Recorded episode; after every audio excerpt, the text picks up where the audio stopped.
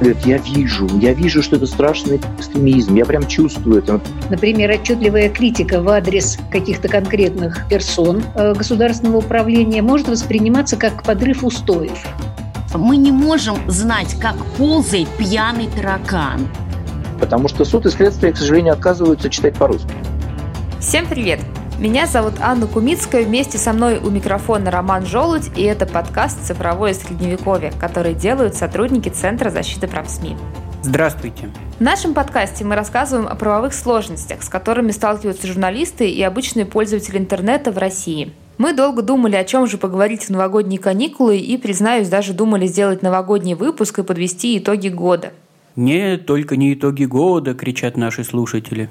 Но потом решили, что и во время праздников можно обсудить серьезную тему, и поэтому сегодня мы будем разговаривать о лингвистических экспертизах, которые используют следствие и суды. Уже не первый год мы видим, что экспертиза текстов используется не как инструмент а, справедливого судебного решения, а как орудие обвинения. И судьи нередко руководствуются только той экспертизой, которую предоставляет, собственно, сторона обвинения – при этом эти экспертизы часто выглядят очень сомнительно, и замечают это даже не специалисты. А вот альтернативные исследования, которые предоставляют адвокаты, во внимание суды почему-то не принимают. Да, особенно часто это случается на судебных процессах по обвинению в экстремизме или оправдании терроризма. Вот недавно в Воронеже осудили Надежду Белову, местную активистку – на суде была экспертиза, представленная следствием. К ней у адвоката было много вопросов, но суд даже разбирать их не стал. Адвокату в проведении альтернативной экспертизы отказал. В процессе над журналисткой Светланой Прокопьевой, которую обвиняли в аналогичном преступлении, тоже была экспертиза, э, вызвавшая критику ряда лингвистов, причем очень уважаемых специалистов. То есть экспертиза была крайне низкого качества. И суд даже этих специалистов выслушал, но потом проигнорировал полностью. На процессе над Александром Пичугиным, нижегородским журналистом, тоже была экспертиза от следствия. Суд пригласил эксперта, так она не смогла даже внятно ответить на вопросы адвоката и судьи. Такой вот уровень профессионализма. И судья решил по просьбе адвоката назначить новую экспертизу. И эксперты в заключении отметили, что пост Пичугина – это развернутая метафора. Но судья на это внимание не обратил. И когда выносил приговор, просто взял случайную цитату из экспертизы и заявил – это сообщение о факте – Соответственно, Пичугин распространил фейк, и вот вам уголовное наказание, штраф. Мы решили разобраться, почему же все так происходит. И разбираться мы будем вместе с профессиональными лингвистами, которые постоянно пишут экспертизы для судов. Да, разбираться нужно.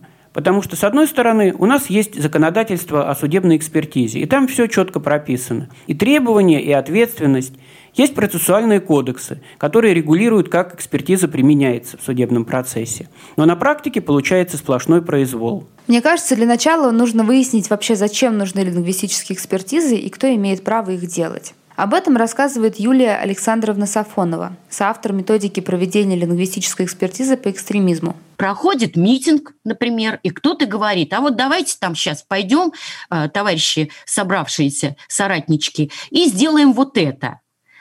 В этом случае следствие, вот в этой статье, неважно, будет ли это. Если будет, то это уже будет другая статья. А важно установить что было сказано, были ли призывы, какова оценка сказана и с какой речевой целью или коммуникативной целью э, это сказано, и какова это психолог определяет социально-психологическая направленность. В делах э, других составов, ну, скажем, гражданских по делам о чести, достоинства, как мы их условно называем, там важно другое – там они всегда можно разобраться сходу, где утверждения о фактах, а где разрешенные оценки и мнения – поэтому ну, всякий раз это а, отдельные сюжеты, я бы так сказала, отдельная экспертная задача, и следователи, и не только следователи, а все участники процесса, процессуальные противники вправе обратиться к экспертной деятельности, к экспертизе, к экспертам.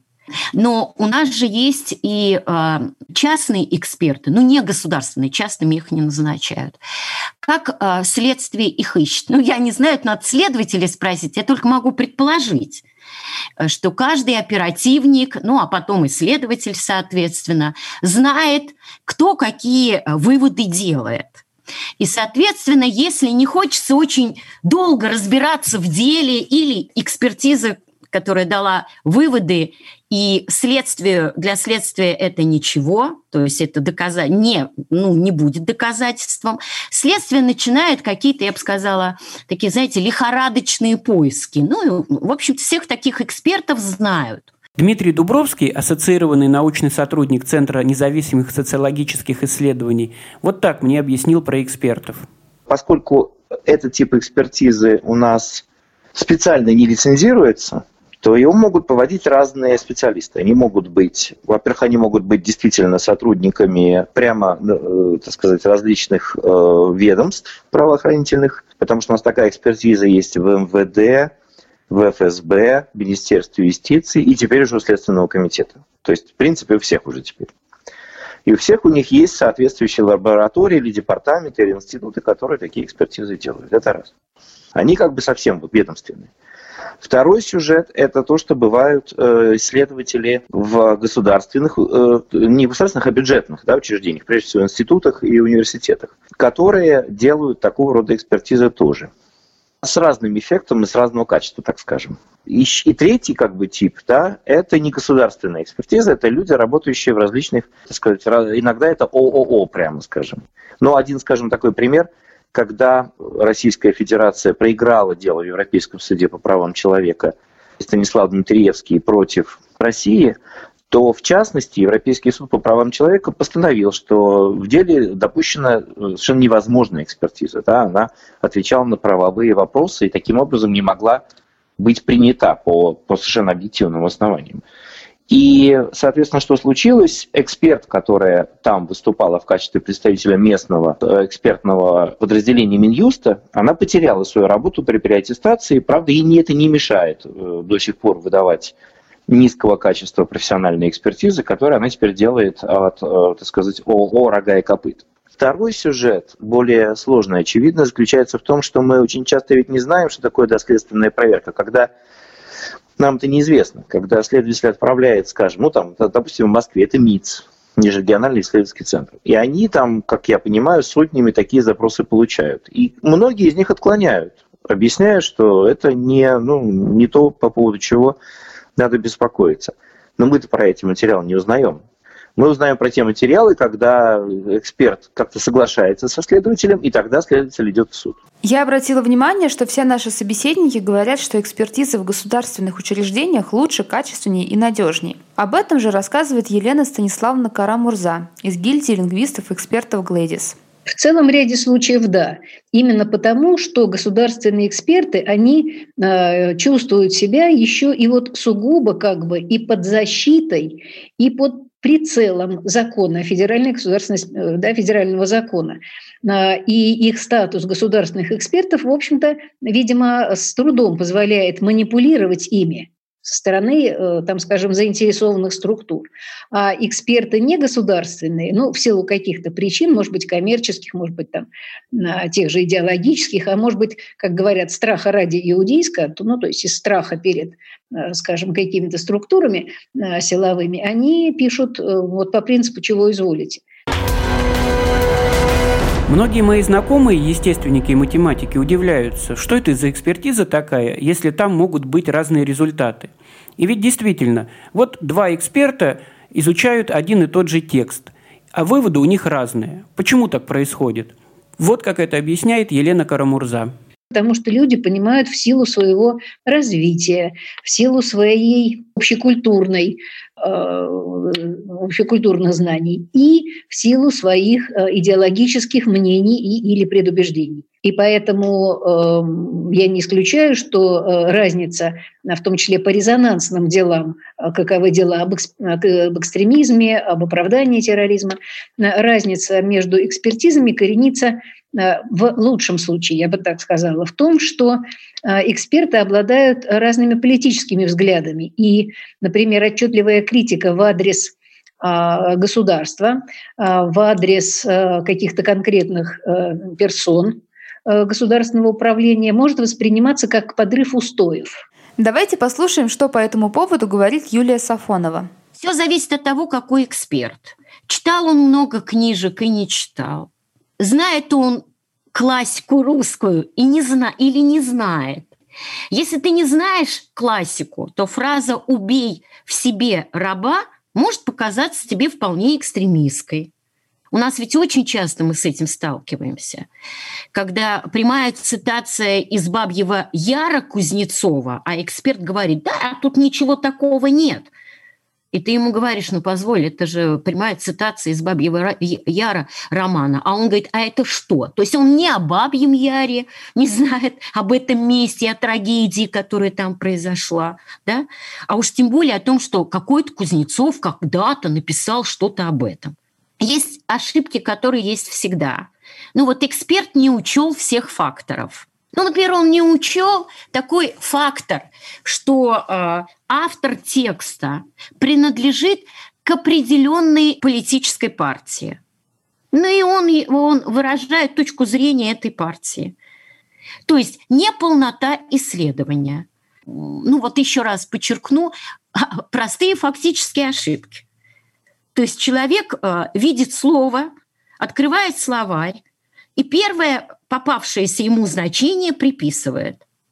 Ну вот почему-то слово «ответочка» оказывается а, содержит лексическое значение вынужденности, да не содержит это слово «ответочка», ничего не указывает на вынужденность. Ну, вот а, такие обычно э, причины. Ну и потом, конечно, есть и субъективный фактор. Но многие эксперты считают, что нельзя плохо говорить о власти – ну вот такой, вот как эксперта освободить от этого? Ну вот э, там, э, допустим, в этом тексте плохо сказано там о президенте. Ну что, ну да. Люди имеют право плохо говорить о президенте. А Дмитрий Дубровский объяснил нам эту проблему очень конкретно. Главная причина, она даже не политическая, она заключается в том, что гуманитарная и социальная наука так устроена. Ведь вопрос, который задается, это не вопрос факта. Да? Например, есть ли в, э, в слове, в высказывании там, обвиняемого «с» слово «жопа» или нет? Ну, мы можем, мы, мы, мы, ну, что тут определять-то? Вот оно слово «жопа», мы его слышим, да, или оно написано. Но дальше вопрос уже сложнее. А в этом контексте он является оскорблением или нет? И вот тут начинаются различные сюжеты. Может быть, он это, так сказать, не ему сказал, или сказал это там, пересказывая кого-то, или это была цитата, или это было там... То есть там масса всяких сюжетов, которые теоретически требуют лингвистического какого-то комментария, потому что, ну, если, например, обвинение в любом слове «жопа» видит, например, оскорбление, а защита должна объяснить, почему это не так. И вот мы совсем близко подходим к проблеме, которую можно обозначить как проблема плохих экспертов – у нас, с одной стороны, есть э, и нормальное законодательство, и экспертное сообщество, которое достаточно профессиональное, и даже методики написаны, но все равно остаются эксперты, которые пишут ну, очень странные экспертизы.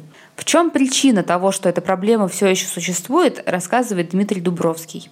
Получается, что в суде сталкивается, в общем, как правило, довольно хорошо сделанная экспертиза со стороны, она не называется экспертиза, исследование со стороны защиты, и очень часто, безотносительно предмета спора, довольно халтурная и поверхностно сделанная экспертиза обвинения.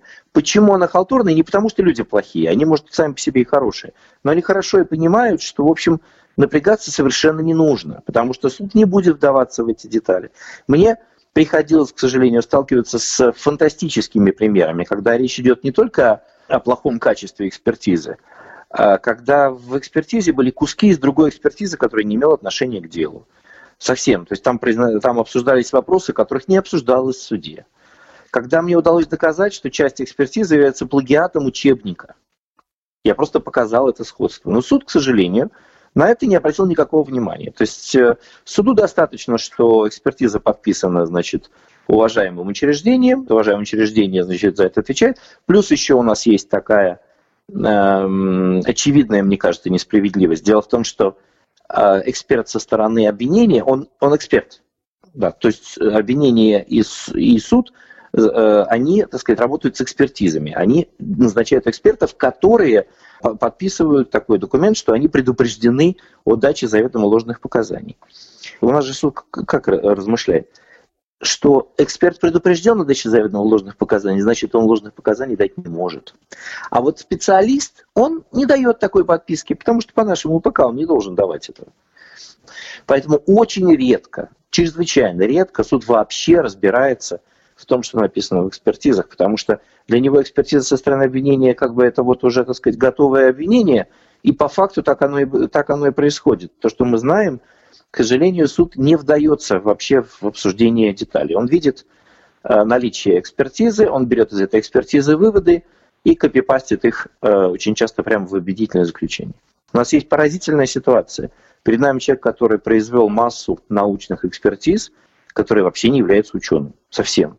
Ну, ни с какой стороны. Ну, понятно, что это бывает там очень специфические области научного знания. Но человек никаким образом, кроме защиты диссертации в конце 79 году по педагогике, да, не подтвердил своих Э, научных профессиональных познаний. Но для суда нормально. Для суда, например, нормально, что человек в 1975 году, серьезно, я, это реальная история, когда обсуждались знания э, госпожи Крюковой, то она сказала, что она в педагогическом э, значит, институте слушала лекции по социологии в 1975 году. Поэтому она может обсуждать 30 лет спустя, что такое социальная группа. Поэтому, к сожалению, суд вообще не обращает внимания на такие вещи. К сожалению, суд не обладает критической у нас э, способностью оценивать уровень профессионализма экспертов.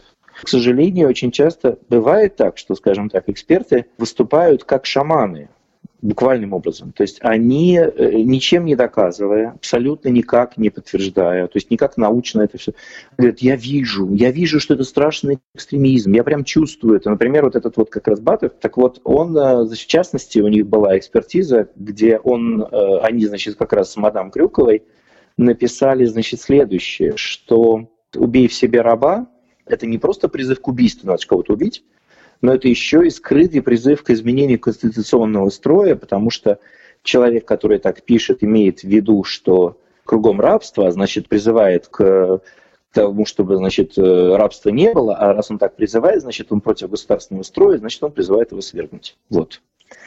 И в нормальной ситуации я бы сказал, что человеку надо лечиться, это уже как-то серьезно, это уже вопрос, по-моему, не психологии, а психиатрии. Но, к сожалению, я говорю, что уровень, уровень некритичного подхода к материалам следствия в целом суда такой, что экспертиза тоже пойдет любая. Поэтому очень часто это совершенно невозможный набор текстов. То есть это, вернее, вернее набор, набор фраз.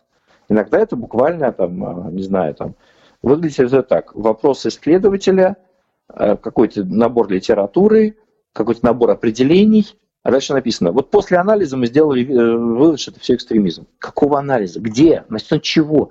А еще перечисление какой-нибудь методики в большом количестве, которая никакого отношения не имеет к, к этому материалу и никак не, не, не, не исследовано в тексте, ну, то есть никак не используется. Но в конце говорится, это буквально там несколько страниц. Э, а дальше в конце, да, и очень часто выглядит так, это 50 страниц какой-нибудь абсолютной воды – что такое экстремизм, что такое разжигание, что такое рознь.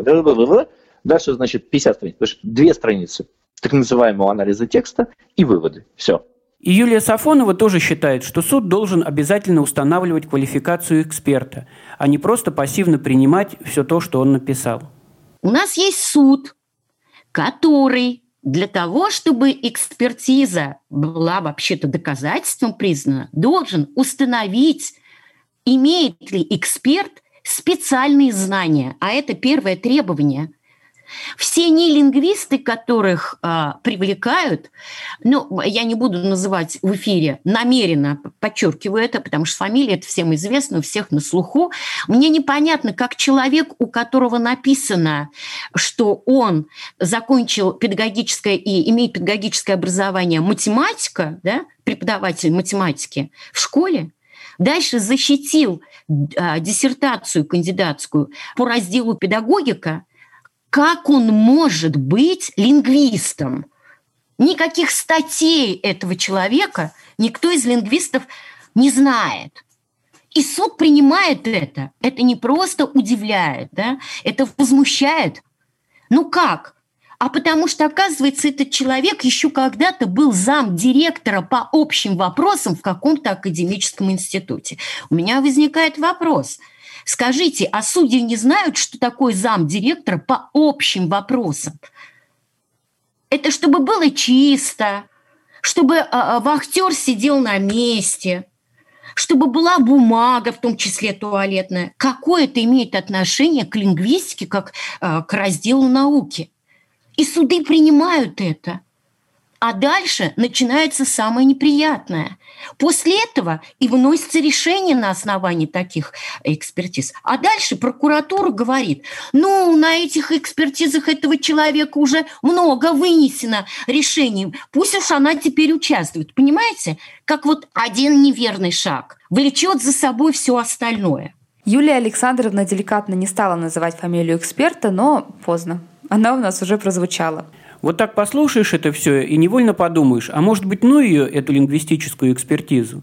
И вот когда мы задавали этот вопрос нашим собеседникам, я был твердо уверен, что они начнут протестовать. Но оказалось, они тоже считают, что лингвистическая экспертиза нужна далеко не всегда. Вот что по этому поводу говорит Юлия Сафонова. Ну вот мне, знаете, кажется, как раз по делам об оскорблении, о чести и достоинстве, иногда она избыточна. Ну, все понятно, да? Нет, вот все-таки, ну, скажем, фраза такая, он ползал, а, как пьяный таракан. Ну, скажите, ну, что здесь проверять? Ну, мы не, э, ведь любому здравомыслящему человеку понятно, что мы не можем знать, как ползает пьяный таракан. То есть верифицировать мы не сможем это.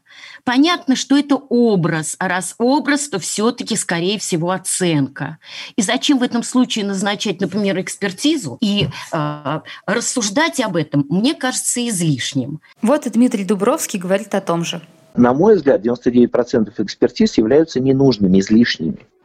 Потому что когда перед нами, я хорошо помню, я всегда привожу этот пример э, из своей собственной практики когда еще работал в Российском этнографическом музее, ко мне пришла значит, просьба проэкспертировать высказывания, написанные на здании Сыктывкарской национальной культурной автономии еврейской.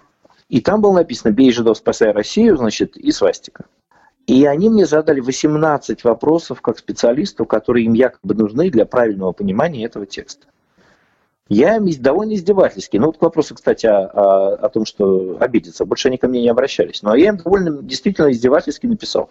На мой взгляд, знание русского языка в объеме э, носителя языка и истории СССР там, в истории России, в истории значит, в размере там, 8 классов, да, когда-то у нас Великая Отечественная война изучается, в принципе, достаточно для того, чтобы правильно понять, о чем речь идет. Понимаете, какая вещь? То есть на самом деле, к сожалению, происходит очень часто следующее. Дальше очень хорошие, вполне нормальные люди ставятся в дурацкое положение. Очень часто эксперт – это такой переводчик с русского на, на, на, на, на русский для прокурора и, след, и, и суда. Потому что суд и следствие, к сожалению, отказываются читать по-русски. Мы выяснили, кто виноват, и теперь по старинной русской традиции нужно понять, что делать. Потому что делать все-таки, наверное, обязательно что-то нужно. Ведь выходит так, что люди ни за что получают уголовные наказания, а эксперты сидят и спокойно чаек с бутербродом попивают. И не просто чаек попивают, а еще и пытаются репутацию свою защищать. Вот, например, в деле Светланы Прокопьевой экспертиза была ну, почти единственным доводом со стороны обвинения – и эта экспертиза была выполнена явно некачественно. Об этом сказали специалисты, которые эту экспертизу разгромили буквально. В частности, Юлия Александровна Сафонова, один из ведущих специалистов в этой сфере. Но автор экспертизы, Ольга Якацуц из Абакана, еще и подала иск о защите чести, достоинства и деловой репутации к Светлане Прокопьевой. Журналистка по поводу экспертизы в Фейсбуке написала про рога и копыта и про борьбу на стороне зла. И вот эксперт запросила 500 тысяч рублей компенсации морального вреда за экспертизу, которая была выполнена некачественно и напечатана на минуточку на бланке университета, к которому автор никакого отношения не имеет. Справедливости ради надо сказать, что суд не стал удовлетворять иск эксперта Ольги Якоцуц к Светлане Прокопьевой, и апелляция согласилась с этим решением. Да, тут нужно сказать спасибо Светлане Кузевановой, юристу Центра защиты прав СМИ, которая представляла в суде интересы журналистки. Поэтому вопрос, что делать, назрел, конечно, давно. Спрашиваем наших экспертов. Елена Станиславовна, вам слово. Ну, это, эта проблема, во-первых, решается таким вот сугубо рациональным э, путем э, профессионализации дальнейшей, э, гласной, ну, во всяком случае, внутри сообщества, э, ответственной работы над э, удобоприемлемыми и общепринятыми методиками, безусловно. То есть единство методик, оно, в общем, в определенной степени э, ограничивает произвольность суждений, ограничивает вот этот лингвоэкспертный произвол, который следует следует, ну, предположительно, за произволом э, заказчиков. А с другой стороны, мне кажется очень важным элемент э, общественного мнения. И иногда э, активное внимание прессы к э, лингвистам, экспертам, которые можно увидеть даже вот в нашем с вами случае. И эксперты выступают в СМИ, эксперты комментируют ситуации. Другое дело, что внутри экспертного сообщества такая позиция э, тоже осуждается в том плане, что э, до завершения экспертизы, как минимум, э, эксперт не должен выходить со своим мнением в массовую коммуникацию, потому что это может быть интерпретировано как давление на следствие, как бы вот заведомое. То есть есть отдельные тоже такие моменты, э, которые описываются термином профессиональная этика. А Юлия Сафонова считает, что в суде должна быть битва экспертов. Что надо сделать? Ну, как я еще раз повторю, с одной стороны, строго следовать закону, с другой стороны, повысить требования к экспертам. Вот в суде адвокаты могут а, пригласить специалиста, у него суд может отобрать подписка, и должно начинаться то, о чем мечтают все а, эксперты нормальные, битва экспертов. Один эксперт против другого. И это состязание. Вот эксперт, неважно уже даже государственный, не государственный, вот так увидел этот текст, а, а противник его процессуальный увидел вот так – и суд должен видеть, где действительно аргументы и давать оценку, где у нас камень весомый, а где у нас пенопласт, покрашенный э, под камень. А Дмитрий Дубровский уже развивает интернет-проект, где лингвисты обсуждают экспертизы, критикуют, э, формируют положительный опыт. Я имею в виду сайт Amicus Curia. Да, и Amicus Curia, значит, собственно говоря, это, с одной стороны, попытка создать небольшое сообщество людей, которые обмениваются опытом и пытаются выработать какую-то там вот независимую, да, непредвзятую профессиональную экспертизу. То есть мы не, не за красных, не за белых, да, на самом деле. То есть мы не мы работаем как эксперты, мы не представляем никакую сторону, да, мы чаще всего, поэтому мы назвали себя амикос кури, то есть друзья суда с латыни, да. То есть наша основная задача это действительно помощь суду, помощь людям, которые занимаются экспертизой, помощь исследователям, помощь адвокатам, в том, чтобы просто более адекватно и более взвешенно принимать решения, потому что эти решения должны приниматься на основании все-таки более адекватных научных и исследовательских данных. И, и в общем-то, мы пытаемся вот, э, значит, расширять как-то, так сказать, наши э, ряды, да, мы пытаемся публиковать эти значит, э, экспертизы, мы пытаемся привлечь внимание людей к этим экспертизам, мы пытаемся показать, в чем, собственно говоря, их э, принципиальная, не, не, принципиальная предвзятость, в чем их, так сказать, да, почему они плохи. И, соответственно, как-то стараться распространять хороший опыт. Ну что, немного разобрались, но легче от этого, конечно, не стало, потому что вряд ли в ближайшее время что-то сильно изменится. Но теперь даже нам, не специалистам, приблизительно понятно, в чем проблема. И она, к сожалению, не только в плохих экспертах. Да, лингвистическое сообщество этой проблемой озаботилось, что-то пытается сделать. Но весь этот кошмар провоцирует еще и действия судей.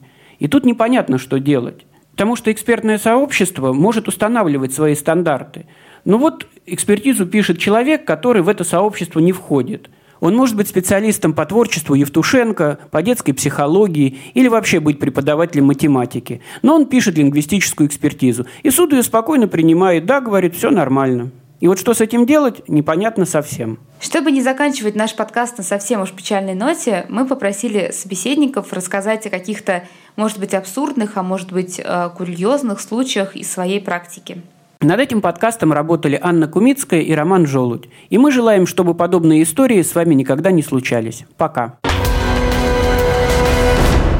Случай с э, признанием лозунга «Долой самодержавие и престола наследия», который был э, обнаружен на тексте, э, на, на листовке, которая, в свою очередь, э, была в бумагах э, нацбола Михаила Деева в Орле. Это дело старое 2010 года.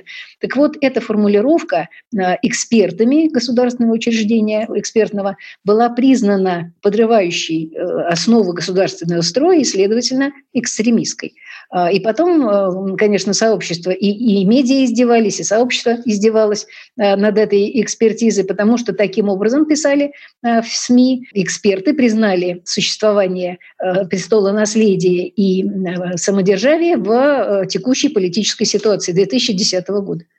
И, как я посмотрела, обвинение по этому пункту не был, так сказать, в обвинении Михаила Деева по, как нацбола в экстремистской деятельности, этот пункт не фигурировал. И это к вопросу о том, что э, общественное внимание к лингвистической экспертизе в конечном счете в ряде случаев может э, привести к тому, что заведомо абсурдные э, экспертные решения, которые играют против обвиняемого, они снимаются вот под давлением общественности или под давлением сообщества.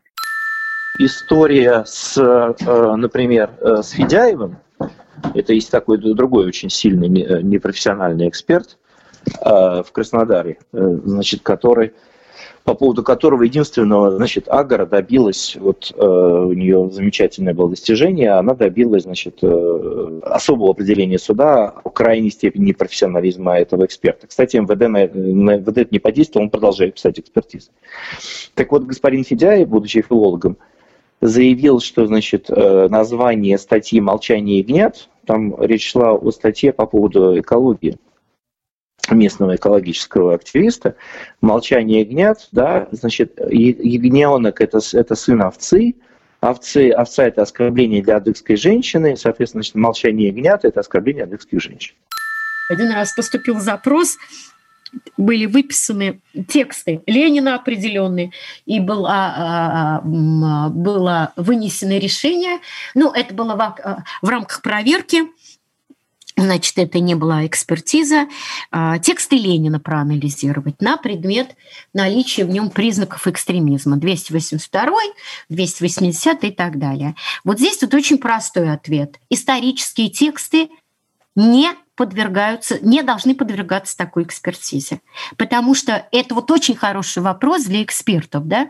потому что всякий текст должен оцениваться в современной социально-культурной среде. Центр защиты прав СМИ. Читайте нас на сайте MMDC.ru, подписывайтесь на Фейсбуке и смотрите наши видео на YouTube. Наш проект во Вконтакте «Правила выживания в сети». Канал в Телеграме «Цифровое Средневековье».